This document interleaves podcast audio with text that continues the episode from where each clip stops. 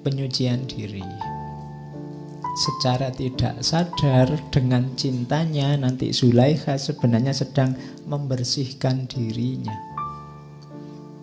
dari segala hal yang duniawi. Bahkan dari egonya sendiri. Ini kan latihan yang luar biasa.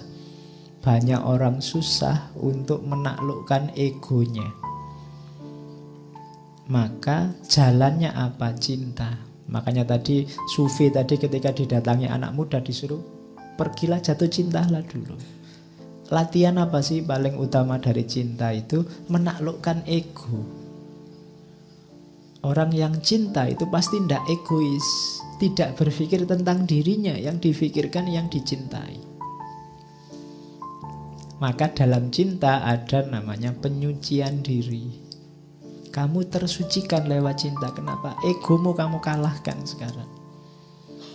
Itu latihannya yang penting di situ. Katanya Jamik, pecinta yang sesungguhnya tak dapat lagi menyadari bau atau warna dirinya sendiri. Ia tidak mempunyai perhatian, baik dengan mengakrabi atau memusuhi pada siapa pun selain kekasih hatinya tidak terpaut pada tahta atau mahkota. Semua keserakahan dan hawa nafsu telah membenahi kopernya dan meninggalkan jalannya. Apabila ia bicara, itu adalah kepada sang kekasih. Apabila ia mencari, maka ia hanya mencari kekasih. Jadi, itulah manfaatnya cinta yang dialami nanti oleh Zulaiha. Dari situ nanti Zulaiha di cerita-cerita terakhir lebih mudah ketemu Allah. Dan nanti ini dipinjam oleh Jamek untuk menasehati dirinya. Engkau juga wahai Jamek, datanglah. Keluarlah dari dirimu dan masuklah ke dalam kediaman kebahagiaan abadi. Engkau mengetahui jalan menuju ke sana maka apakah kelambanan yang menyedihkan ini? Kenapa engkau lambat? Kenapa engkau menunda-nunda? Kamu kan sudah tahu ilmunya, sudah tahu teorinya, sudah tahu kebenarannya. Menunggu apa lagi? Tinggalkan dunia khayali dari jiwa binatang dan masuklah wilayah kegaiban. Dahulu pun engkau tak ada, hingga tak ada kesulitan apa pun yang menimpamu karenanya engkau dulu ndak ada, engkau dulu ndak punya apa-apa. Sudah ndak usah dikhawatirkan duniamu, sekelilingmu, apa yang kamu miliki, apa yang tidak kamu miliki, ndak penting. Sekarang kamu ngerti jalan kebenarannya, tempuhlah itu. Ndak perlu memberati apa pun. Janganlah mencari kesejahteraanmu dalam rasa mementingkan diri karena engkau tak akan pernah mendapatkan laba dalam jenis perdagangan itu. Nah, itu dari, dari ceritanya Zulaikha, Jami ingin menasehati dirinya sendiri. Lah aku masa cuma nasehati orang lain. Aku juga harus menempuh jalan itu. Karena aku sudah tahu jalannya, sudah tahu kebenarannya, sudah tahu yang harus dilakukan. Apalagi yang aku tunggu, aku ini kok lambat sekali ya. Apakah kelambanan yang menyedihkan itu? Nah itu keluhannya Jamik terhadap dirinya sendiri. Nah nanti Yusuf di penjara, Zulaiha tetap dengan cinta dan ratapan-ratapannya. Sampai nanti Yusuf kita sudah tahu bagaimana ceritanya sampai dia diangkat jadi wazir yang agung. Cuma saat Yusuf jadi wazir, Zulaikha ini hartanya habis. Jadi dia sudah tidak lagi jadi istrinya wazir, sisa kekayaannya dipakai untuk mengejar dan mencari biar bisa dekat sama Yusuf. Itu pun sangat kesulitan yang dilakukan tiap hari dia duduk di pinggir jalan sekiranya di jalan itu Yusuf akan lewat dan menghabiskan hartanya untuk itu sampai dia miskin sama sekali kayak orang-orang pinggir jalan sampai dia kurus dari sangat cantik jadi jelek jadi tidak cantik lagi, jadi tua, jadi ya karena sudah tidak terawat lagi. Yang ada di pikirannya tinggal Yusuf. Nah, satu ketika beneran dia ada di pinggir jalan, Yusuf lewat. Nabi Yusuf yang melihat perempuan kayaknya kenal, tapi kok yo ya antara ingat dan tidak Akhirnya disapa, memperkenalkan diri betapa kagetnya Yusuf. Ternyata ini Zulaikha yang dulu. Ya di situ ya kalau adegan film mungkin tangis-tangisan. Ya karena ketemu. Cuma dilihat dari situasinya Yusuf ini heran ini kok bisa bertahan sekuat ini dalam cintanya. Bahkan dilihat dari situasinya harusnya ini yang sudah sakit-sakitan, sudah tua bisa bertahan hanya menunggu Yusuf itu luar biasa. Apalagi kok tidak mati-mati mungkin bahasanya Yusuf. Ah, terus ya ketika Yusuf begitu ada suara dari Allah. Jadi Yusuf dapat isyarat, dapat ilham, aku belum mengambilnya.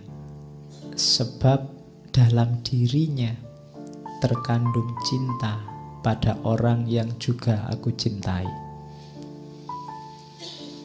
Siapa yang akan mengizinkanmu untuk mematikan kuntum mawar di tamanku dan menginginkan kehancuran salah seorang kekasihku? Karena ia sangat sayang padamu, bagaimana engkau mengira bahwa aku akan mengambil hidupnya? Matanya yang menangis memberikan kesaksian akan cintanya. Meski sepanjang hidupnya ku buat ia putus asa. Kini aku akan membuatnya kembali muda. Ia telah memberikan padamu jiwanya yang sangat berharga. Jika aku sekarang memberkahinya, jadikan ia sebagai bagian dari jiwamu. Jadi itu ini isyarat dari Allah. Ya sudah sekarang kamu sudah bisa menikahinya. Dulu kan walakot hamad bihi wa biya. Sebenarnya kamu dulu kan suka juga cuma memang masih belum halal mungkin bahasa anunya itu. Sekarang sudah boleh. Dan kenapa ku buat dia bertahan? Karena apa? Karena dia mencintai kekasihku juga. Tidak mungkin aku mematikan, menghilangkan orang yang cinta pada kekasihku. Ini logika ini bisa dipakai, makanya kalian banyak-banyak baca sholawat, cintailah juga Nabi. Karena kekasihnya Allah. Kalau ingin kemudahan dari Allah, cintailah orang yang dicintai oleh Allah. Nah, itu nasihatnya Jamik lewat keberadaannya Zulaikha dan Yusuf. Cintailah juga para ulama yang jadi pewarisnya Nabi. Cintailah juga para aulia, para kekasih Allah yang sekarang masih bisa kalian temui karena mereka lah kekasihnya Allah. Kalau ingin nyambung sama Allah, mereka lebih dekat daripada kita. Jadi dekatilah mereka, maka Allah juga akan mencintai kita. Kalau kalian punya orang yang dicintai dan ada orang lain yang memudahkan atau membantu orang yang kamu cintai kan kamu juga suka sama orang itu. Itu logikanya. Makanya Sulaikha pun oleh Allah dibuat bertahan. Tidak mungkin Allah melenyapkan orang yang mencintai kekasihnya bahkan nanti dikembalikan lagi kecantikan dan kemudahannya seperti sebelumnya itulah nanti sehingga setelah itu terus menikah dinikahkan langsung oleh Allah, saksinya para malaikat. Nah, itu Yusuf dan Zulaikha. Nanti punya banyak anak, karena tadi Zulaikha dimudahkan kembali, akhirnya yang meninggal duluan Yusuf. Ya, Nabi Yusuf meninggal dulu, tapi begitu Nabi Yusuf meninggal, ya Zulaikha ini ya pontang-panting lagi. Nanti meratap lagi, ceritanya dia lari ke makamnya Yusuf, kemudian meratap, wahai di manakah kini engkau Yusuf, penyayang orang-orang yang menderita.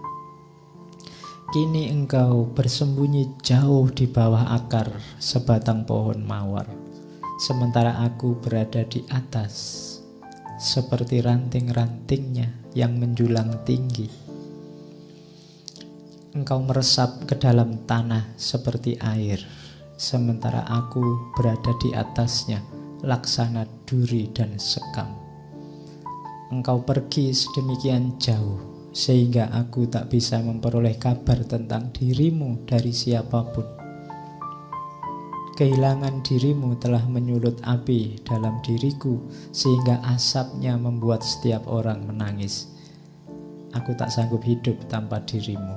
Dan saat itu juga Zulaikha meninggal di atas makamnya Yusuf. Jadi itu yang kisah cinta sejatinya Zulaikha dan Yusuf.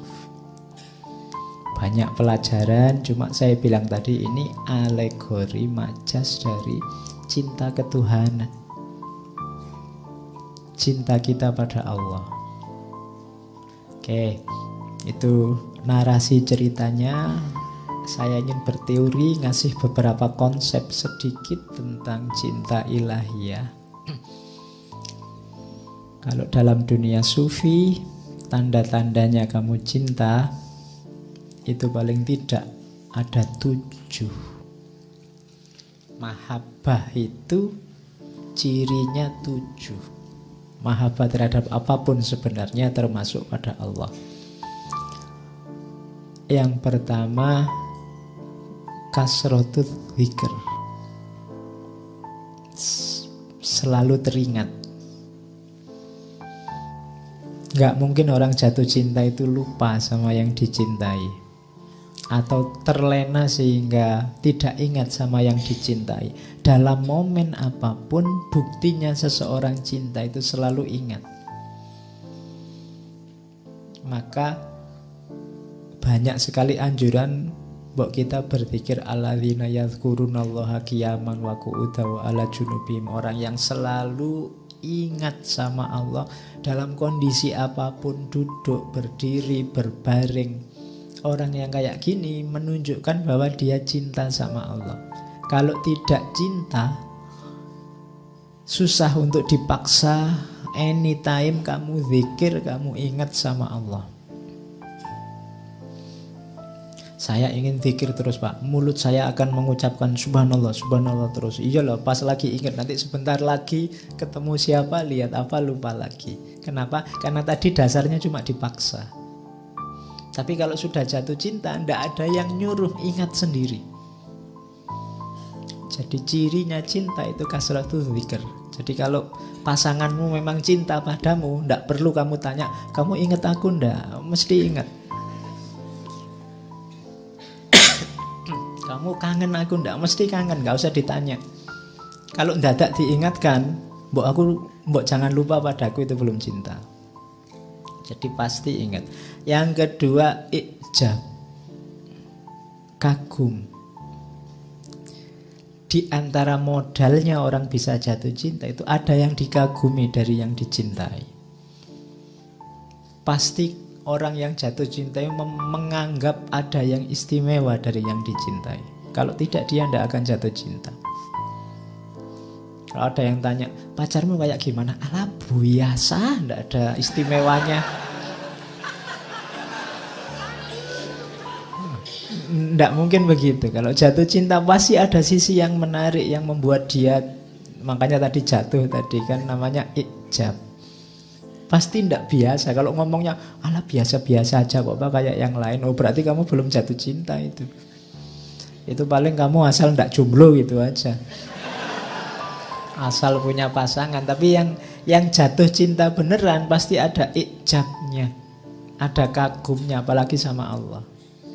Jadi wow sama Allah. Oke, itu ciri kedua tandanya orang. Ciri yang ketiga ridho, rela. Jadi cinta itu rela apa pun keinginan, apa pun keputusan yang dicintai. Kalau sama Allah ya takdirnya Allah apa saja kamu terima. Itu menunjukkan kamu cinta. Tidak komplain, tidak mengeluh. Tidak menuntut macam-macam. Ya sudah, kalau dikasih ini ya ndak apa-apa, dikasih segini ya ndak apa-apa. Alhamdulillah saya terima. Itu menunjukkan kamu sudah cinta. Dan rasa rela itu ndak bisa dipaksa loh. Orang bisa bilang, iya pak, saya ikhlas kok pak. Tapi kalau ndak ikhlas beneran itu ya ndak iso ikhlas. Itu urusan rasa, bukan urusan mulut sama akal. Akalmu nyuruh kamu ikhlas, mulutmu bilang ikhlas. Tapi kalau batinmu ndak ikhlas, ya ndak sebenarnya. Mungkin ya terpaksa. Jadi ridho yang hakiki, yang dari batin, menunjukkan kamu cinta. Kemudian ada lagi tadkhiyah. Tadkhiyah itu mau berkorban. Tenaga, harta, waktu, apa pun demi si dia. Itu menunjukkan mau berkorban. Tadi Zulaikha apa pun diberikan untuk Yusuf. Sejak membeli Yusuf sampai terakhir semua hartanya habis. Itu menunjukkan benar-benar cinta. Kemudian yang selanjutnya khauf. Rasa takut kehilangan. Takut berpisah. Takut jauh. Takut pacarnya, kekasihnya tidak ridho, takut, ah, itu khauf namanya. Kamu takut berpisah sama aku ndak? Ndak, pisah sama kamu ya nyari yang lain. Ah, itu itu namanya belum cinta. Aku masih muda, masih cakep, masih banyak yang mau kok. Itu namanya belum cinta. Kalau cinta ada khaufnya, ada takutnya. Terus ada rojak. Rojak itu penuh harapan. Jadi ada harapannya. Aku berharap kita selalu bersama. Aku berharap kita selalu dekat. Aku berharap kita tidak berpisah. harapan. Aku berharap kita bisa bersama terus. Kemudian to'ah patuh.